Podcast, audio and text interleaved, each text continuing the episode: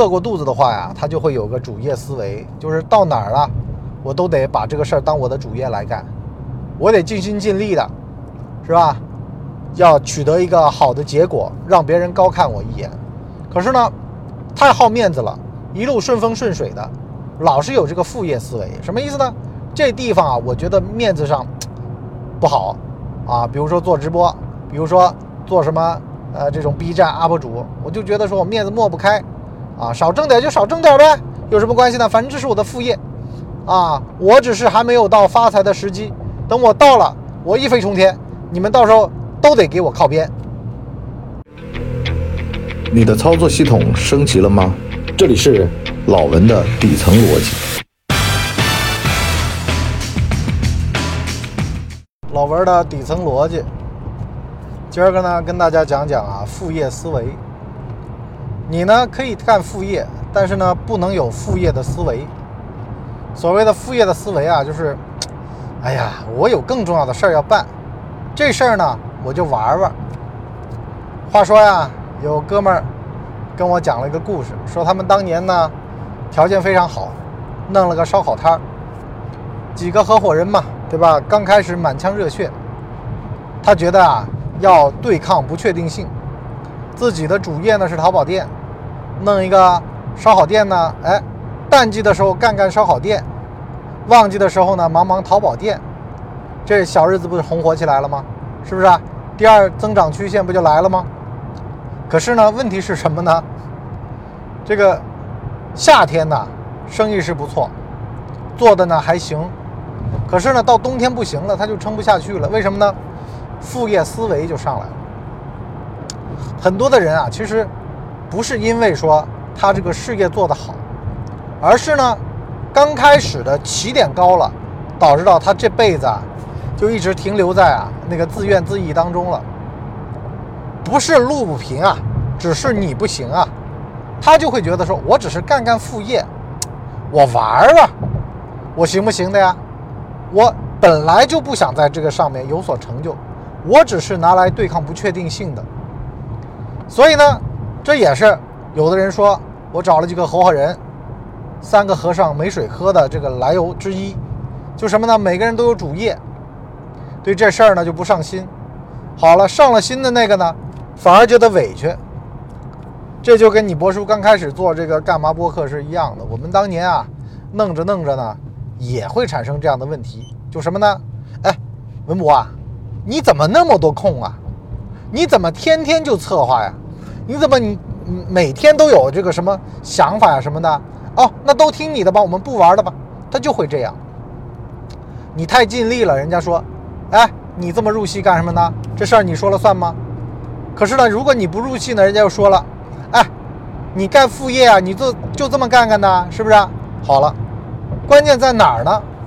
就像我一直跟我们的这个工作人员讲一样的，我说我们做事儿啊，关键的问题在哪儿呢？首先呢，你得一砸一个坑，一个唾沫一个钉，要么不做，要么把它做好，把它做精，把它做扎实了，就是啊。副业思维是什么呢？就像我们在干本职的工作当中，说起来吧，哎呦，给这点钱，那就干这么点事儿吧，是吧？他要多给我点儿，那我考虑考虑。可是呢，不好意思，现在呢是资方市场，你呢是没有话语权，因为人口在内卷嘛，是吧？如果你是在欧洲，你是在日本，缺乏年轻人，哎呦喂，那你也说了不算。为什么呢？因为高精尖的劳动它还是内卷的，低端的劳动不内卷，可是它辛苦呀，是吧？你在日本背尸体，收入高啊，可是没人做呀。就像我今天啊，我看抖音，我看到一个叫什么，这种什么唐眼账号，温州地方口音啊，就是一个人在那瞎演，他呢就站在五月广场前面，不顾众人的冷嘲热讽，不顾他人的不屑眼光。就觉得呢，反正他就投入其中，他挣的是什么钱呢？神丑的钱，你能挣吗？你不行，因为呢，你把这玩意儿当副业，张不开嘴，迈不开腿。我说嘛，我之前不是关注一个博主啊，叫那个什么什么虫虫啊，我明儿我就不给他打广告了。完了呢，这姐们儿是这样的，早年呢长得很水灵，可是呢做 B 站嘛，UP 主嘛，水灵，在家里边门关起来，自个儿呢点点外卖吃，就是没有收看，数字非常差。为什么呢？因为这个在房间里面吃点外卖，讲话小小声，啊，看着是挺漂亮一小姑娘，但是这事儿就给人感觉不得劲儿。无论是 B 站还是直播啊，这玩意儿得得劲儿。毕竟嘛，是吧？来都来了，从一六年这账号做，我看到的时候已经是二零二一年了。完了呢，他已经啊到马路上探店了，整个人就马上变了一番了。啊，就是社交牛不牛逼症就上来了。杭州有好几个账号啊，还有什么张于飞啊，什么都这种的，就是社交达人、社交牛叉症。早年的视频呢，你看着你就觉得尴尬到死。可是呢，好了，为了这个事儿，其实我就说啊，如何从副业思维跳到主业思维呢？就是你发现啊，干都干了，做也做了，茶壶里煮饺子，最后那一下就倒不出来，怎么办呢？想想豁出去，是吧？凭什么呢？人家能怎么做，我也能怎么做。有的时候是差那么口气儿，有的口时候呢，就是被人家揶揄了那一下。今天我不是看那个军神啊，他不是说他的教练和他的这个训练生涯嘛，他就很感谢他的教练，因为呢，他教练知道军神这个人呢，是一个比较内向的人。不善于表达，就不是那种话很多，怎么办呢？他就走到旁边完了呢就冷不丁的来这么一句：“哎呦，这铃儿不冲上嘛，今儿个状态不好。”完了，好了，好胜心上来了，点燃了。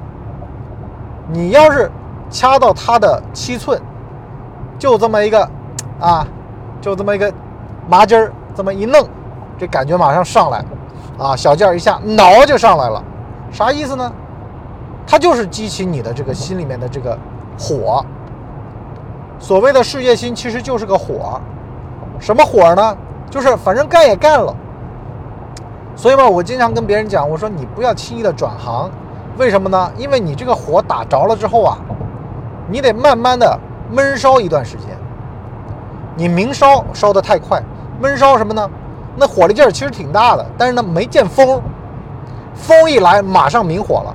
可是呢，它就暗烧闷烧，在里面闷闷的烧着，哎，这里面的势能就越攒越大了。只要来一阵风，马上烧起来，嗡一下，是吧？所以我就说什么东西呢？你包括说像这个什么害羞的小虫虫啊，像他们这种啊，你就觉得说他是怎么样打通这任督二脉的？其实关键就在于呢。刚开始张不开嘴、迈不开腿的这个副业思维啊，他后来发现吃大亏了，就跟一个人特别好面子，好面子上吃的亏呢，够他喝好几壶的。他渐渐的发现了，面子来不了钱，特别是啊，干这种什么直播呀、B 站 UP 主啊，在点击量前面，一切都是浮云。所以这也就是很多说我看不懂直播，年纪大了。其实我特别喜欢看，为什么呢？我是觉得这人居然能够把自个儿的面子踩在脚底下。大家有没有看过那个在西湖边穿着鱿鱼游戏里面那个服装，在那儿荡来荡去的一个小伙？别人都不理解啊，说可是你笑大哥太傻，大哥笑你没钱。哎，他就这么在西湖边转着悠着，完了打赏啊，完了猎奇啊，眼光啊。注目啊，这号就做起来了。就有的时候，咱们其实挣钱也是这么一个道理。你说啊，你要是挣死工资，你把门关起来，你面子足足的。可是呢，就有两个问题，一个就是你升不了职，因为呢，你想升职，你就得豁出来，是吧？有的时候你就得被人误解。领导者的第一要务就是被误解嘛。屁大点的事儿你都担不起来是吧？这点面子你都不肯损失，你还想还想升职？第二个，你想发财是吧？升官嘛，发财嘛，发财怎么样？也是一样的，你的面子啊，你得往后稍稍，不要跟钱过不去。我以前不是我们有一个谈商务吗？他说啊，跟对方吵过架，啊，现在呢就不屑于我说咱们是要债，吵过架，你如果不上去问他要，这不是又正中他下怀吗？咱就得没羞没臊的，啊，就得哎不好意思是不是？只要我不尴尬，尴尬的就是你。我跟你吵过是吧？我今天来要账，我干嘛呀？我干嘛抹不开面子？我不跟钱过不去。什么叫副业思维呢？副业思维就是我比事儿大。主业思思维什么呢？戏比天大。我是演员是吧？我今天这场戏，这就定了。我在台上面，我撒泼打滚，我什么？我不是我，我是这个角色，我在扮演这么一个角色。所以呢，你才会有那种什么进呐、退呀、啊各种各样的，你都不会觉得这个是我从谁身上学的呢？田不俊，红烧肉啊，他就特别，呃，因为他这个书啊，我有的时候也就翻着看啊，我是觉得说他能够当上老王的女人，他肯定有不简单的地方。其实他就是把这个，因为他也上过这个演戏的这个课嘛，啊，中戏的吧，好像。完了呢，他就把表演这套用在了生活里面，是吧？你不是如果在生活当中你去做这么个人，你会就会觉得自个儿倍儿避俗。可是呢，没关系，我演这么一角色，我上着班嘛，我做销售，我把我销售的这个岗位的这个要求我做好呀，是不是？岗位要求我扮红脸，我就扮红脸呗，是不是？我跟同事配合，只要能达到目的，这算什么呢？是吧？都不算什么，没关系的，这就是主业思维。我就吃这碗饭的，这有啥呢？这就跟很多人跟我讲说，博叔啊，我们看你天天的就录这种节目啊，完了呢，特别做直播的时候，直播间里面吧人又很少，你不觉得自己很挫败吗？我说我就吃这碗饭，人多人少不重要，是吧？我压根就没想过人多的时候。得知我幸，不得我命。最重要什么呢？我能跟您各位啊聊聊天儿，我知道您各位在想什么，我要不要调整调整？啊，比如说我厨子，我餐馆我生意不好，可是呢，我想跟我的食客我聊聊天儿。我到您的房间，或者说我到您桌前，我敬杯酒，我跟您聊聊天儿。哎，这菜咸了吗？淡了吗？您说说你的看法，是吧？那总有哎，我听了我觉得合适改的意见，挺好的呀。至于成不成功，那不重要。什么叫主业思维呢？其实就是啊，我就认了这条命了。什么叫副业思维呢？你就觉得哎呦人少，这我我面子我有损失啊，我怎么能干这么 low 的活儿呢？活计呢？是不是？我就得开咖啡馆啊，我宁愿赔钱，是不是？我就得你包括我小的时候，我记得我有件事很深刻，我们家好像搬家吧，完了呢，我就手上提溜一个收音机。百无用是书生啊，读了点破书，觉得呀，在路上拎个收音机，你也知道嘛，就斯文扫地那感觉是吧？流氓才弄一收音机拎在手手上呢，是不是？正经人哪有拎个收音机在手上的呢？完了呢，我就跟我表弟俩人走，我就把这收音机递我表弟手上，我表弟就很自在，我表弟就没有想那么多，他说，他是一个不放出声音的收音机啊，是不是？有什么关系呢？那哥，你要给我两块钱，他放出声音我也拿，是吧？挣钱他不丢人，有什么关系呢？这就让我想到直播的那些人，有啥好丢人的？我正正经经吃饭，我是吃饭的家伙，是吧？我要挣钱，我要养活自个儿，啃老才丢人呢。我靠自个儿挣钱，我丢什么人了呢？我靠自个儿的主业挣钱，我什么丢人的呢？副业思维就是什么呢？我总有发财地儿在别处。好了，一个个阵地让出来。自个儿的工作上面，把工作上的这些好的活儿让出去了，为什么呢？觉得干着不得劲儿，重复嘛。大部分工作不都重复吗？是不是？哎呀，太重复了。完了呢，看到抖音上的那些所谓的辞职创业的人，那种光鲜亮丽的词语啊、词汇啊，好了，把阵地让出来，主业不做了，是不是？回家我啃老，啃老，那，对吧？那我就啃老为主业，哼。因为它不丢人，但是说句实话也丢人。任何的事儿，你只要把它当做副业都丢人。为什么呢？你回家啃老，你能不能受得了你二老的那个脸面、脸色？久病床前无孝子，老头老太看着一个不成器的儿子在家里面肯吃肯喝的，他们久了这脸色也会不好看。所以呢，你到哪儿是副业思维都不行，要的是什么？要的是你纯粹，要么你就主业啃老也行，是吧？那也能啃出花头来。对二老百依百顺呐，是不是啊？还有主业吃软饭的也行，上门女婿嘛，入赘嘛，主业也行，吃软饭，软饭硬吃，只要你把命豁出去，你就干这件事儿了，把这件事儿干透了，那你就是行业达人，是吧？就怕什么呢？就怕在这儿也是副业，到那儿也觉得是副业，反正呢，这都不是我的主业，我的主业在什么呢？我的主业在别处。